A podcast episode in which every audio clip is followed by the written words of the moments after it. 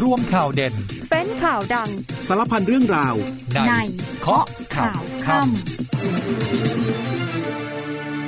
สวัสดีค่ะ 19นาฬิกา30 นาทีพบกับข้อข่าวค่ำนะคะเจอกันวันนี้วันพุธที่ 13 ธันวาคม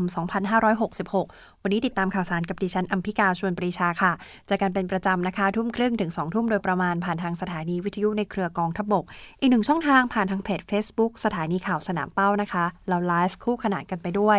จบรายการแล้วรับฟังย้อนหลังได้ ผ่านทางพอดแคสต์ News เคาะข่าวค่ำได้อีกหนึ่งช่องทางนะคะ วันนี้ช่วงเย็นที่ผ่านมา ใครที่ขับรถผ่านไปทางเส้นพระราม9ตัดกับถนนรัชดาเนี่ยนะคะ ก็จะพบว่ารถติดมาก วันนี้เกิดเหตุไฟไหม้ที่ตลาดนัดจ๊อดแฟร์นะคะ ช่วงประมาณ4ี่โมงกว่าก็เป็นช่วงที่ใกล้จะถึงเวลาเลิกงานแบบพอดิบพอดีนะคะ ไฟเนี่ยไหม้กลุ่มเต็นท์ร้านค้าที่ตั้งอยู่ติดๆกันไหม้ไปประมาณ 20 นาทีก็สามารถที่จะเข้าควบคุมเพลิงเอาไว้ได้นะคะอาจจะได้ยินเสียงระเบิดดังขึ้นเป็นระยะบ้างคนที่อยู่บริเวณนั้นนะคะ แต่พบว่า รถนี่ติดมากจริง ๆ ก็ช่วงเย็นที่ผ่านมาจริง ๆ ก็ต้องหลีกเลี่ยงการจราจรแถวนั้นนะคะ แต่ว่าช่วงนี้เคลียร์หมดละ ตอนนี้โล่งหมดเรียบร้อยแล้วนะคะ ส่วนเรื่องของคดีความวันนี้หลายคนติดตาม นอกเหนือจากเรื่องของสาว 17 ที่ไปแจ้งความว่าถูกคุณสมรักล่วงละเมิดนะคะ วันนี้มีอีกคดีหนึ่งที่หลายคนติดตาม คือคดีของสสไอซ์รัชนกค่ะศาลอาญาสั่งจำคุก 6 ปี ไม่รอลงอาญานะคะ คดีของคุณไอซ์รัชนก สสกทมพรรคก้าวไกล ความผิดคือโพสต์ข้อความ หมิ่นสถาบัน จริง ๆ ไม่ใช่เป็นการโพสต์ทีเดียวนะคะ ต้องเรียกว่าเป็นการรีทวีตนะคะ ข้อความที่มีคนเคยโพสต์อยู่แล้ว แล้วเธอก็ไปกดรีทวีตถึง 2 ข้อความ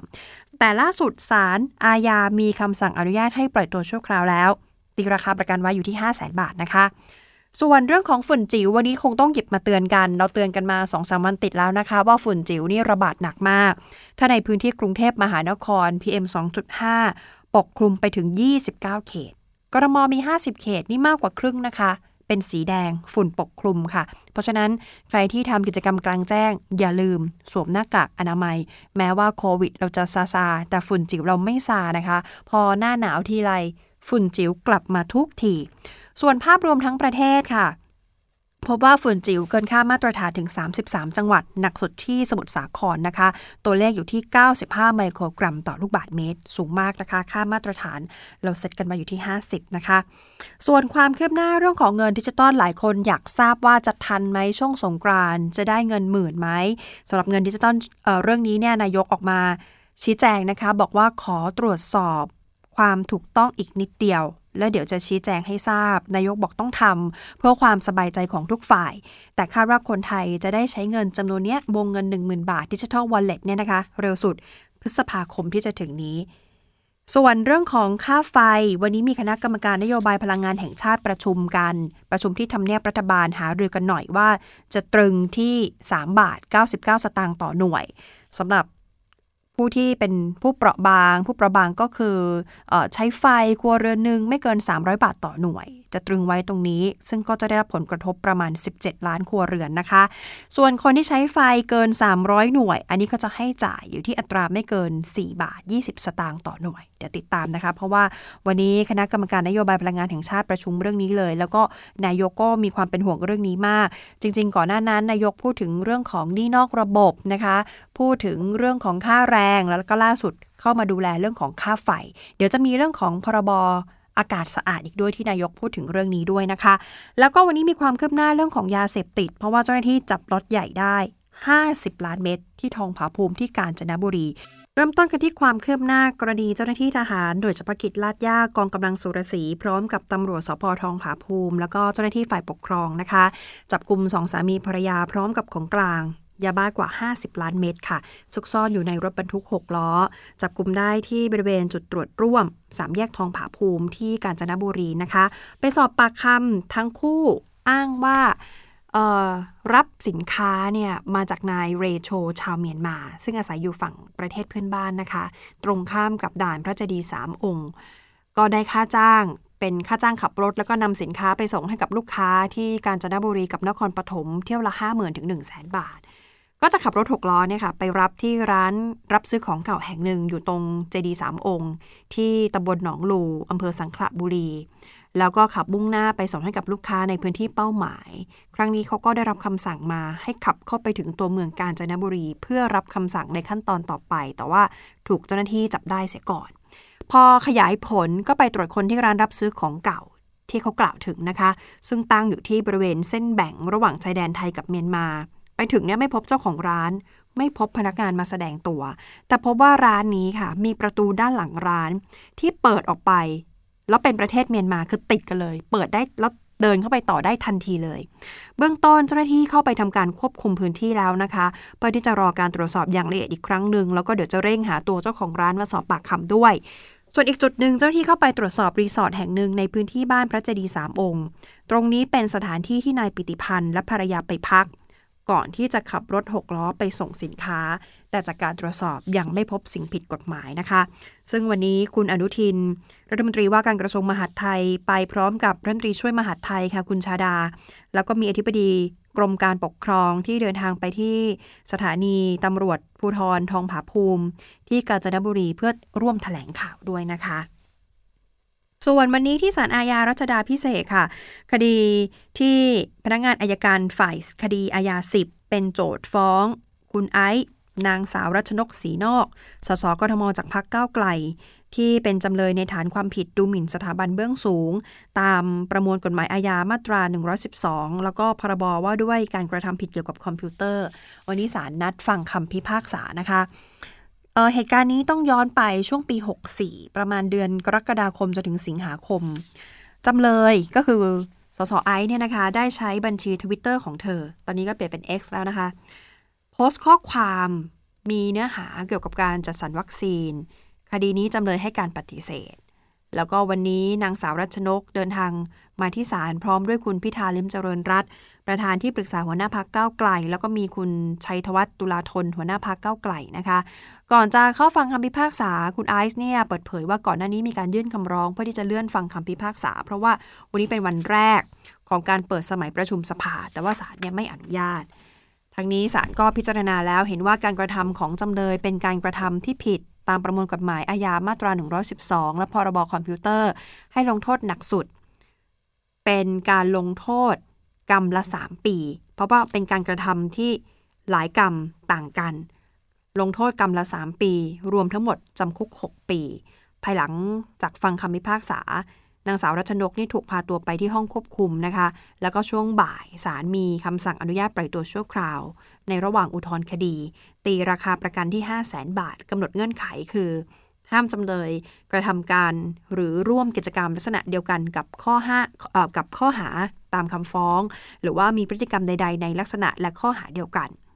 ทางคุณชัยธวัฒน์หัวหน้าพักเก้าไกล เปิดเผยว่าคดีนี้ เป็นคดีที่เกิดขึ้นก่อนที่คุณไอซ์เนี่ยจะเข้ามาเป็นสสของพักแล้วก็ยืนยันว่าทางพักไม่ได้มีส่วนเกี่ยวข้องในการเข้าไปต่อสู้คดีตั้งแต่ต้น แต่เป็นเรื่องของทนายความ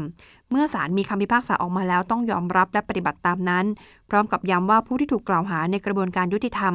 ยังเป็นผู้บริสุทธิ์อยู่จนกว่าคำพิพากษาจะถึงที่สุด และยังคงต้องให้คุณไอซ์เนี่ยได้ใช้สิทธิ์ในกระบวนการยุติธรรมอีกเต็มที่ในอีกสองศาลที่เหลือนะคะ นี่ก็คือเรื่องคดีความของคุณไอซ์ที่วันนี้มีหลายคนเข้าไปติดตาม แล้วก็พูดคุยกันแสดงความคิดความเห็นกันเยอะมากในโลกออนไลน์นะคะ ส่วนความคืบหน้าอีกคดีหนึ่งคือ เยาวชนหญิงอายุ 17 ปี ที่เธอเข้าแจ้งความกับตำรวจว่าถูกคุณสมรักทำอนาจารวันนี้มีความคืบหน้าเพราะว่าช่วงสาย ปรากฏว่าทางตำรวจสพเมืองขอนแก่น พร้อมกับทีมสหวิชาชีพ ก็มีทั้งอายการนักจิตวิทยา นักสังคมสงเคราะห์ แล้วก็พนักงานอายการที่เข้าไปทำการสอบปากคำนางสาวเอวัย 17 ปี ถือเป็นการ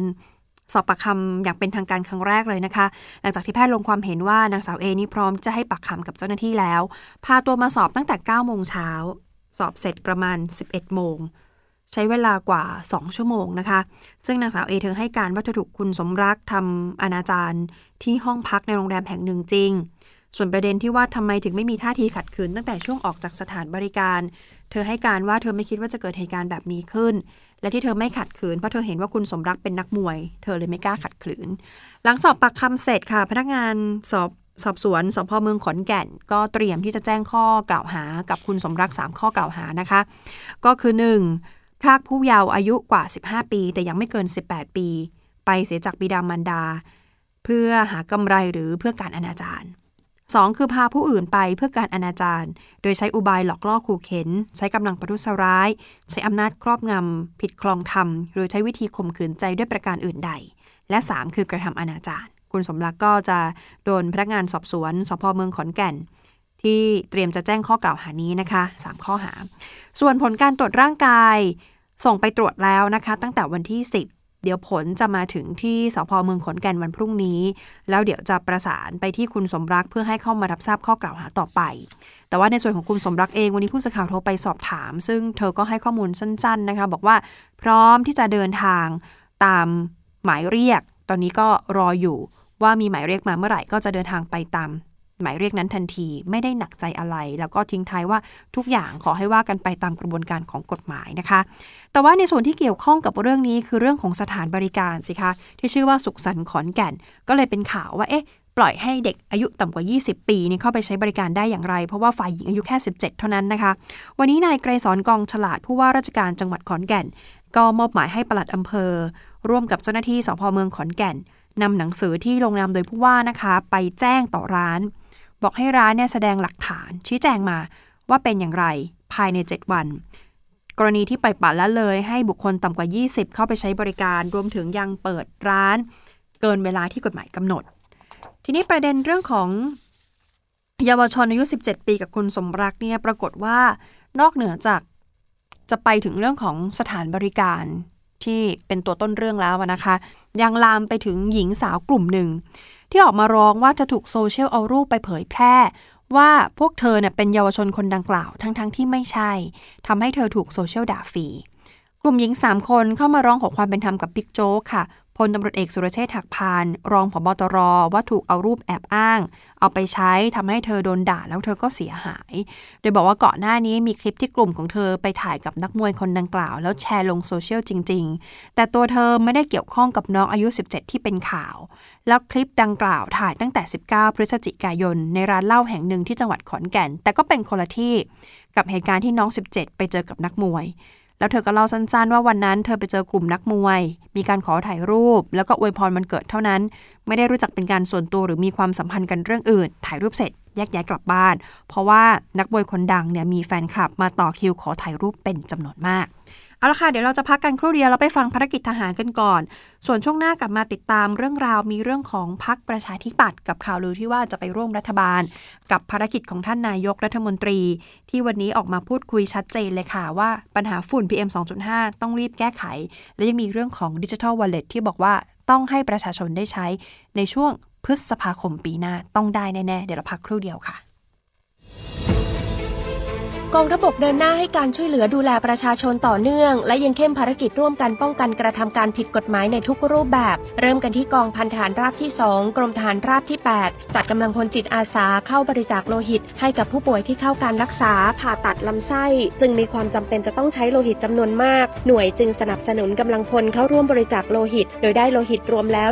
2,250ซีซีณโรงพยาบาลชุมแพอำเภอชุมแพจังหวัดขอนแก่น หน่วยเฉพาะกิจกรมทหารพรานที่ 22 จัดกิจกรรมพบปะพัฒนาสัมพันธ์กับบุคลากรและเด็กนักเรียน โรงเรียนบ้านเกาะหวาย พร้อมให้บริการตัดผมฟรีให้กับนักเรียนด้วย เพื่อเป็นการช่วยลดค่าใช้จ่ายให้กับผู้ปกครอง ณโรงเรียนบ้านเกาะหวายหมู่ 3 ตำบลวัดอำเภอยะรังจังหวัดปัตตานี กองกำลังสุรศรีทำการตรวจค้นรถยนต์ต้องสงสัย ตรวจพบยาบ้าซ่อนมาในรถบรรทุก รับซื้อของเก่าจำนวน 50 ล้านเม็ดโดยบรรจุอยู่ในกระสอบสีขาวจำนวน 250 กระสอบกระสอบละ2แสนเม็ดและจับกลุ่มผู้กระทำผิดได้ 2 ราย พร้อมรถยนต์1คัน บริเวณจุดตรวจร่วมสามแยกทองผาภูมิจังหวัดกาญจนบุรี หน่วยเฉพาะกิจสันติสุขจัดกำลังพลร่วมทำความสะอาดบ้านชายชรา ซึ่งอาศัยอยู่เพียงลำพังทำให้มีขยะจำนวนมากอยู่ในที่พัก จึงช่วยกันทำความสะอาดเก็บกวาดและนำขยะไปทิ้ง เพื่อให้ได้อาศัยอยู่ในสถานที่ที่ถูกสุขอนามัย และยังได้มอบเครื่องอุปโภคบริโภคไว้ให้ เพื่อเป็นการช่วยประหยัดค่าใช้จ่าย ลับมาช่วงนี้ไปที่ความคิดเห็นทางด้านการเมืองค่ะ เริ่มที่นายกรัฐมนตรี เพราะว่ามีกระแสข่าวมาแรงมาก หลังจากเมื่อวันที่ 9 ก็คือวันเสาร์ที่ผ่านมานะคะเพิ่งจะเคาะกันลงตัว หัวหน้าพักประชาธิปัตย์คนใหม่คุณเฉลิมชัยศรีอ่อนนะคะ ขึ้นแท่นหัวหน้าพักคนที่ 9 แล้วก็มีกระแสข่าวต่อขึ้นมาทันทีเลยค่ะว่าเอ๊ะสงสัยประชาธิปัตย์นี่จะย้ายมาร่วมรัฐบาล กับทางฝั่งของพรรคเพื่อไทยไหม พอมีกระแสข่าวมาแบบนี้ก็เลยมีการเจาะไมสัมภาษณ์ท่านนายกนะคะ ซึ่งท่านนายกบอกว่าส่วนตัวคิดว่าการเมืองในขณะนี้ เสียงของพรรคร่วมรัฐบาลรวมกันทั้งหมด 314 เสียง ถือว่าเป็นตัวเลขที่มีเสถียรภาพมากพอสมควรแล้วนะคะ แล้วก็บรรยากาศทางการเมืองตอนนี้ ถือว่ามีการพูดคุย โอภาปราศัยกันได้ดี มีการพูดคุยกันด้วยเหตุด้วยผลบรรยากาศกำลังดี แต่กรณีที่พักประชาธิปัตย์นำโดยคุณเฉลิมชัยศรีอ่อน ซึ่งเป็นหัวหน้าพักคนใหม่ และมีกระแสข่าวว่าจะมาร่วมรัฐบาล นายกบอกว่าไม่อยากจะไปก้าวไก่พักอื่นนะคะ เพราะว่าปัจจุบันเสียงของเรานี่ก็เยอะอยู่แล้ว แล้วก็ต้องให้เกียรติพักร่วม ให้เกียรติพักประชาธิปัตย์ด้วย คุณเฉลิมชัยเองก็เพิ่งจะรับตำแหน่งเพียงแค่สองสาวันเท่านั้นเอง ก็ต้องให้โอกาสท่านทำงาน แล้วก็บริหารพักไปก่อน พูดถึงเรื่องเดียวกันกับกระแสข่าวว่าจะมาร่วมเป็นพักร่วมรัฐบาล กับประชาธิปัตย์เนี่ยนะคะ คุณวราวุฒิศิลปะอาชาหัวหน้าพักชาติไทยพัฒนาก็ให้กระแสก็ให้สัมภาษณ์กับกระแสข่าวนี้เหมือนกัน บอกว่าได้ยินแล้วนะคะว่าอาจจะมีการปรับคณะรัฐมนตรีหรือเปล่า ก็ต้องแล้วแต่แนวทางของพรรคเพื่อไทย แต่ถึงอย่างไรในท้ายที่สุด คุณท็อปบอกว่าถ้าเกิดจะมีการปรับเปลี่ยนพักร่วมรัฐบาลเนี่ยเขาต้องมาหารือมาคุยกันก่อน ว่าถ้าเข้ามาแล้วจะมีอะไรปรับไหมจะเปลี่ยนเป็นแบบไหน จะมีการดำเนินการแนวทางอย่างไร เพราะว่าทุกพักก็มีสิทธิ์ และแนวทางที่จะดำเนินการ คุณท็อปก็ทิ้งท้ายไว้แบบนี้นะคะ ส่วนความเคลื่อนไหวของพรรคประชาธิปัตย์เอง ถ้าทางฝั่งของคุณเฉลิมชัยเนี่ยไม่มีนะคะ ยังไม่มีอะไร แต่ว่ามีเรื่องของเลือดค่ะ เลือดของประชาธิปัตย์ที่ไหลออกไม่หยุดเลย ตั้งแต่คุณเฉลิมชัยเข้ารับตำแหน่งล่าสุดก็เป็นคุณสุริยพงษ์ทัพทิมแท้ หนึ่งในทีมอเวนเจอร์ของพรรคแล้วก็เป็นกรรมการทีมเศรษฐกิจของรัฐมนตรีว่าการกระทรวงพาณิชย์ ยุคคุณจุรินลักษณะวิสิทธิ์ด้วยนะคะ วันนี้ยื่นใบลาออกจากการเป็นสมาชิกพรรคเป็นที่เรียบร้อยแล้ว ระบุเหตุผลสั้นๆ บอกว่าพรรคมีการเปลี่ยนแปลงโครงสร้าง จึงประสงค์ขอลาออกตั้งแต่บัดนี้เป็นต้นไปจากเรื่องของการเมืองไปที่เรื่องของฝุ่น PM 2.5 นะคะ เพราะว่าช่วงนี้หนักมากจริง ๆ วันนี้กรุงเทพ พบว่าค่าฝุ่นเกินค่ามาตรฐาน 59 พื้นที่ใน 29 เขต อยู่ในระดับสีแดงค่ะ แต่หลายคนก็ยังมีความหวังการบอกเอ๊ะไม่เป็นไร เรากำลังอยู่ในช่วงร่าง กฎหมายพรบอากาศสะอาดอยู่ มันน่าจะมีความหวังว่าอีกหน่อยมันน่าจะดีขึ้นกว่านี้ ซึ่งทางรองโฆษกประจำสำนักนายกรัฐมนตรีค่ะนางสาวเกนิกา อุ่นจิตมีการชี้แจงความคืบหน้าของร่างกฎหมายฉบับนี้นะคะ บอกว่าคณะรัฐมนตรี มีมติส่งร่างไปที่กฤษฎีกาเพื่อให้ตรวจแล้วค่ะ สาระสำคัญคือจะแก้ไขปัญหาเชิงรุก ให้ครอบคลุมทุกมิติ เพื่อป้องกันปัญหาด้านอากาศ แล้วก็จะแก้ไขปัญหามลภาวะทางอากาศ เพราะอากาศสะอาดเป็นสิทธิ์พึงมีที่คนไทยทุกคนต้องได้ คนไทยต้องได้สูดอากาศบริสุทธิ์ ตามสิทธิขั้นพื้นฐานสำหรับเหตุที่ทำให้ค่าฝุ่น PM 2.5 สูงมากในช่วงนี้ เกิดจากความกดอากาศต่ำแล้วก็สภาพอากาศนิ่งนะคะ ก็เลยทำให้ฝุ่นเนี่ยไม่สามารถที่จะระบายได้ ถูกกดทับอยู่แต่ละพื้นที่ 14-15 นี้ค่าฝุ่นหนาแน่นเป็นพิเศษค่ะ ส่วนการคาดการณ์ของกรมควบคุมมลพิษ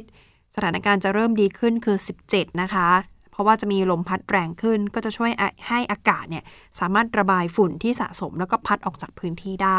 14-15 ต้องระมัดระวังหน่อยวันนี้ 13 นะคะ เพราะฉะนั้นพรุ่งนี้กับมะรืนยังเจอกับภาวะฝุ่นหนาแน่นเป็นพิเศษอยู่นะคะส่วนรัฐบาลออกมายืนยันว่าเป็นห่วงประชาชนมาก โดยเฉพาะกลุ่มเสี่ยงก็คือเด็กผู้สูงอายุแล้วก็หญิงตั้งครรภ์นะคะ ตอนนี้มีการขอให้เฝ้าระมัดระวังเป็นพิเศษด้วย โดยเฉพาะกลุ่มที่มีโรคประจำตัว พวกโรคหัวใจ โรคปอด อุดตันเรื้อรังนะคะ ต้องระมัดระวัง โรคหอบหืดก็ด้วย เพราะว่าบรรดาโรคพวกนี้จะมีความไวต่อการกระตุ้นจากฝุ่น PM 2.5 หรือว่าสารก่อภูมิแพ้เป็นพิเศษ จะทำให้สมรรถภาพของปอดลดลง แล้วก็เกิดอาการกำเริบได้ เพราะฉะนั้นใครที่อยู่ในกลุ่มเสี่ยง หรือว่าคนที่จะไปทำกิจกรรมกลางแจ้งสวมหน้ากากเพื่อป้องกันฝุ่นนะคะ แล้วกิจกรรมกลางแจ้งเนี่ยถ้าไม่จำเป็นเลี่ยงได้ก็เลี่ยงไปก่อนช่วงนี้นะคะ ต่อกันเรื่องของ PM 2.5 คือความเป็นห่วงของท่านนายกที่บอกว่าไม่ได้นิ่งนอนใจกับเรื่องนี้เลยนะคะ เป็นห่วงมากๆ แล้วก็ดำเนินการมาโดยตลอด โดยเฉพาะอย่างยิ่งในพื้นที่ของกรุงเทพมหานคร ปริมณฑลแล้วก็ภาคเหนือล่าสุดนายกบอกว่า มีการกำชับไปยังผู้บัญชาการทหารสูงสุด ให้สั่งการกองทัพและหน่วยงานที่เกี่ยวข้องเข้าไปดูแลเฝ้าระวัง แล้วก็ให้การช่วยเหลืออย่างต่อเนื่อง รวมไปถึงการพูดคุยในระดับ รัฐบาลกับรัฐบาลด้วยกันกับประเทศเพื่อนบ้านนะคะ อย่างเมียนมากับสปปลาวก็คุยอยู่ตลอด เพื่อที่จะหาทางแก้ไขเกี่ยวกับปัญหาการเผาพืชผลทางการเกษตร แนวทางของภาคอุตสาหกรรม กับคมนาคมขนส่ง ต้องสร้างการตระหนักรู้ให้กับทุกคน เรื่องของการรับผิดชอบร่วมกัน แล้วก็ย้ำว่าปัจจุบันเทคโนโลยีนั้นก้าวหน้าไปไกลคำว่าเทคโนโลยีก้าวหน้าไปไกลเท่ากับว่าเราจะสามารถตรวจจับได้นะคะ ว่าพื้นที่ไหนเกิดการเผาบ้าง แล้วนายกบอกว่าถ้าตรวจพบ รัฐบาลจะเก็บภาษีกับผู้ประกอบการรายดังกล่าวทำแบบนี้เชื่อว่าทุกอย่างมันน่าจะดีขึ้น แล้วตอนนี้ทุกคนกำลังพยายามแก้ไขปัญหานี้อยู่ อันนี้คือแนวทางของภาคอุตสาหกรรมกับคมนาคมขนส่งนะคะ แต่สิ่งที่ท่านนายกบอกว่าหนักใจมาก คือเรื่องของเศรษฐกิจ พลังงานสะอาด การส่งเสริมการค้า และค่าแรงที่ยังต่ำอยู่ ประเด็นเหล่านี้เป็นปัจจัยที่จะดึงดูดนักลงทุนให้เข้ามาในประเทศ พูดถึงเรื่องของพลังงาน ต้องไม่ลืมเรื่องของค่าไฟค่ะ วันนี้นายกเป็นประธานการประชุมคณะกรรมการนโยบายพลังงานแห่งชาติจำเป็นต้องปรับค่าไฟลงนะคะ นี่คือมติของที่ประชุม นายกเปิดเผยบอกว่าตอนนี้มีคนโทรมาล็อบบี้ท่านนายกด้วย เรื่องของการปรับราคา แต่นายกบอกว่ายังไงต้องคำนึงถึงประชาชนเป็นที่ตั้ง ไม่ต้องมาล็อบบี้ให้เสียเวลา โดยนายกได้กล่าวก่อนเข้าสู่วาระการประชุม ย้ำก่อนว่าค่าไฟเป็นเรื่องที่ น่าจะกระทบกับคนไทยเยอะพอสมควร ช่วงเช้าที่ผ่านมานายกบอกว่าไปคุยมาแล้วสองเวที แต่ก็จะมีคำถามเรื่องนี้เข้ามามาก เพราะว่าเป็นคนที่เป็นเรื่องที่ทุกคนหนักใจเรื่องของค่าไฟ ทีนี้ค่าไฟถ้าเราเห็นตามข่าว 4 บาท 68 สตางค์นายกบอกว่าทุกคนทราบดีค่ะ แต่ว่าคุณพิรพันธ์ รองนายก แล้วก็รัฐมนตรีว่าการกระทรวงพลังงาน บอกว่าตัวเลขนี้เป็นเรื่องที่ไม่เหมาะสมเลย ทุกคนก็เลยพยายามที่จะดูแลในหลาย ๆ มาตรการเพื่อให้ลดลงมาให้ได้ จึงขอขอบคุณทุกหน่วยงานที่ทำข้อเสนอเข้ามาเพื่อให้ค่าไฟต่ำกว่า 4 บาท 20 สตางค์ให้ได้ ในระหว่างนี้นายกบอกว่ามีคนโทรเข้ามาล็อบบี้หลายคนเลยนะคะ แต่ยืนยันว่ารัฐบาลนี้จะต้องยึดมั่นเอาประชาชนเป็นที่ตั้ง นอกจากนี้ยังมีข้อเสนอที่จะช่วยเหลือผู้ใช้ไฟที่น้อยกว่า 300 หน่วยจำนวน 17 ล้านครัวเรือน รองนายกก็ได้เอาเรื่องนี้มาพิจารณา เพื่อให้สามารถคงค่าไฟให้ได้ 3 บาท 99 สตางค์ต่อหน่วย เท่ากับปัจจุบันนี้ ซึ่งก็เป็นข้อเสนอที่ดีที่เห็นควร ขอขอบคุณหน่วยงานที่เกี่ยวข้องที่ช่วยกันทำงานในวันนี้ นายกพูดถึงเรื่องค่าไฟนะคะ แล้วนายกยังพูดถึงเรื่องของเงินดิจิทัลด้วยบอกว่าความคืบหน้าเงินดิจิทัลตอนนี้อยู่ระหว่างการรอตรวจสอบความถูกต้อง เพื่อความสบายใจของทุกฝ่าย นายกพูดเรื่องนี้ในระหว่างที่ร่วมเสวนาในหัวข้อคนไทยถาม นายกเศรษฐาตอบ จริงๆ พูดถึงเรื่องของการแก้ไขนี้นอกระบบด้วยนะคะ บอกว่าเป็นปัญหาที่สะสมยาวนานมาก เป็นสารตั้งต้นของปัญหาทั้งหลายในสังคม แล้วก็เชื่อมั่นว่าเดี๋ยวจะทำงานอย่างเต็มที่ร่วมกับทุกฝ่ายที่เกี่ยวข้อง เพื่อให้ลูกหนี้กับเจ้าหนี้ได้รับความเป็นธรรม รัฐบาลให้ความสำคัญต่อการเข้าถึงแหล่งเงินทุนของประชาชน เพื่อให้ประชาชนมีทุนในการต่อยอดประกอบอาชีพต่อไปได้ แล้วก็พูดถึงนโยบายดิจิทัลวอลเล็ตบอกว่าเนี่ยก็เป็นแหล่งเงินทุนแหล่งหนึ่งที่รัฐบาลตั้งใจอยากให้ประชาชนเข้าถึง จะได้ช่วยเหลือประชาชนได้ ตามกรอบประชาชนน่าจะได้เงินประมาณเดือนพฤษภาคมปีหน้าเร็วสุดนะคะ 10,000 บาทดิจิทัลวอลเล็ตเนี่ยตอนนี้อยู่ระหว่างการพิจารณาเพื่อตรวจสอบความถูกต้อง ก็เดี๋ยวรออีกนิดนึงแล้วเดี๋ยวจะชี้แจงให้รับทราบกันทั้งหมดนะคะ ส่วนวันนี้มีอุทาหรณ์มาแจ้งเตือนนิดนึงระยะเวลาตอนนี้ยังพอมีอยู่ขอเตือนภัยคนที่มีลูกนะคะ วันนี้มีรายงานเด็กหญิง 3 ขวบ น้องติดอยู่ในรถกระบะเอาอีกแล้วค่ะ เด็กติดอยู่ในรถแล้วติดนานหลายชั่วโมงด้วย แต่น้องโชคดีมาก มีช่างกุญแจ จิตอาสาเข้ามาให้การช่วยเหลือ จึงช่วยน้องออกมาได้ เหตุการณ์นี้เกิดขึ้นที่ชุมชนอารัญยิก ถนนพญาเสือตำบลในเมืองอำเภอเมืองจังหวัดพิษณุโลกนะคะ ตอนไปถึงเนี่ยคนเป็นแม่ยืนอยู่ ส่วนลูกวัยสามขวบนอนเล่นอยู่ในรถค่ะ แม่ก็พยายามเรียก หลอกล่อให้ลูกสาวเปิดประตูไม่เป็นผล ไม่ว่าจะเอาของเล่นมาล่อเอาของกินมาล่อ ไม่เป็นผลค่ะผู้เป็นแม่เล่าว่าเธอลงจากรถมาขนของเพื่อที่จะไปขึ้นหลังรถ แล้วประตูก็ถูกล็อกจากด้านใน เชื่อว่าลูกสาวเป็นคนล็อก เพราะตัวเธอนั้นถอดระบบล็อกอัตโนมัติออกไปแล้ว ก็เลยทำให้ไม่สามารถเปิดรถเข้าไปได้ แล้วรถเนี่ยยังคงติดเครื่องอยู่ สุดท้ายก็ประสานช่างกุญแจจิตอาสานำเอาอุปกรณ์แล้วก็เครื่องมือเดินทางมาช่วยเหลือ ใช้เวลาแค่ 5 นาทีค่ะ สามารถเปิดประตูฝั่งคนขับออกมาได้สำเร็จหยิบมาเตือนภัยกันนะคะ เหตุการณ์ประเภทเด็กเล็กๆติดอยู่ในรถนี่เกิดขึ้นเป็นประจำเสมอๆเลย ปิดท้ายกันที่ข่าวการเสียชีวิตของโจไห่เมยค่ะ นักแสดงชาวฮ่องกงตำนานยุค 90 นะคะ อายุ 57 ปีเสียชีวิตแล้วนะคะ เธอเป็นเจ้าของฉายาชารอนสโตนแห่งเอเชีย เสียชีวิตด้วยโรค SLE หรือว่าโรคลูปัสนะคะ โรคภูมิแพ้ตัวเอง ก็โรคเกี่ยวกับความผิดปกติของระบบภูมิคุ้มกันของร่างกาย ก็ต่อสู้กันมาพักหนึ่ง ก็วันนี้แจ้งข่าว ว่าทางวงการบันเทิงได้แสดงความเสียใจกับเธอด้วยนะคะ เพราะว่ารับรู้ข่าวการจักไปของโจไห่เมยเอาละค่ะหมดเวลาของรายการข้อข่าวข้ามแล้ว วันนี้ลาไปก่อนนะคะ สวัสดีค่ะ มาแล้วจ้า งานกาชาติประจำปี 2566 พิเศษสุดในโอกาสครบรอบ 100 ปีงานกาชาติ มาเลือกช็อปสินค้าแบบจุใจ และอิ่มอร่อยกับอาหารหลากหลาย พร้อมร่วมกิจกรรมย้อนวันวานและการแสดงที่หาชมได้ยาก 8-18 ธันวาคมนี้ที่สวนลุมพินี หรือจะเที่ยวแบบ 24 ชั่วโมงไม่มีเบื่อ ที่ www งานกาชาติ .com และ www b e s t c o t f a i r com อย่าลืมมาเจอกันที่งานกาชาติสวนลุมนา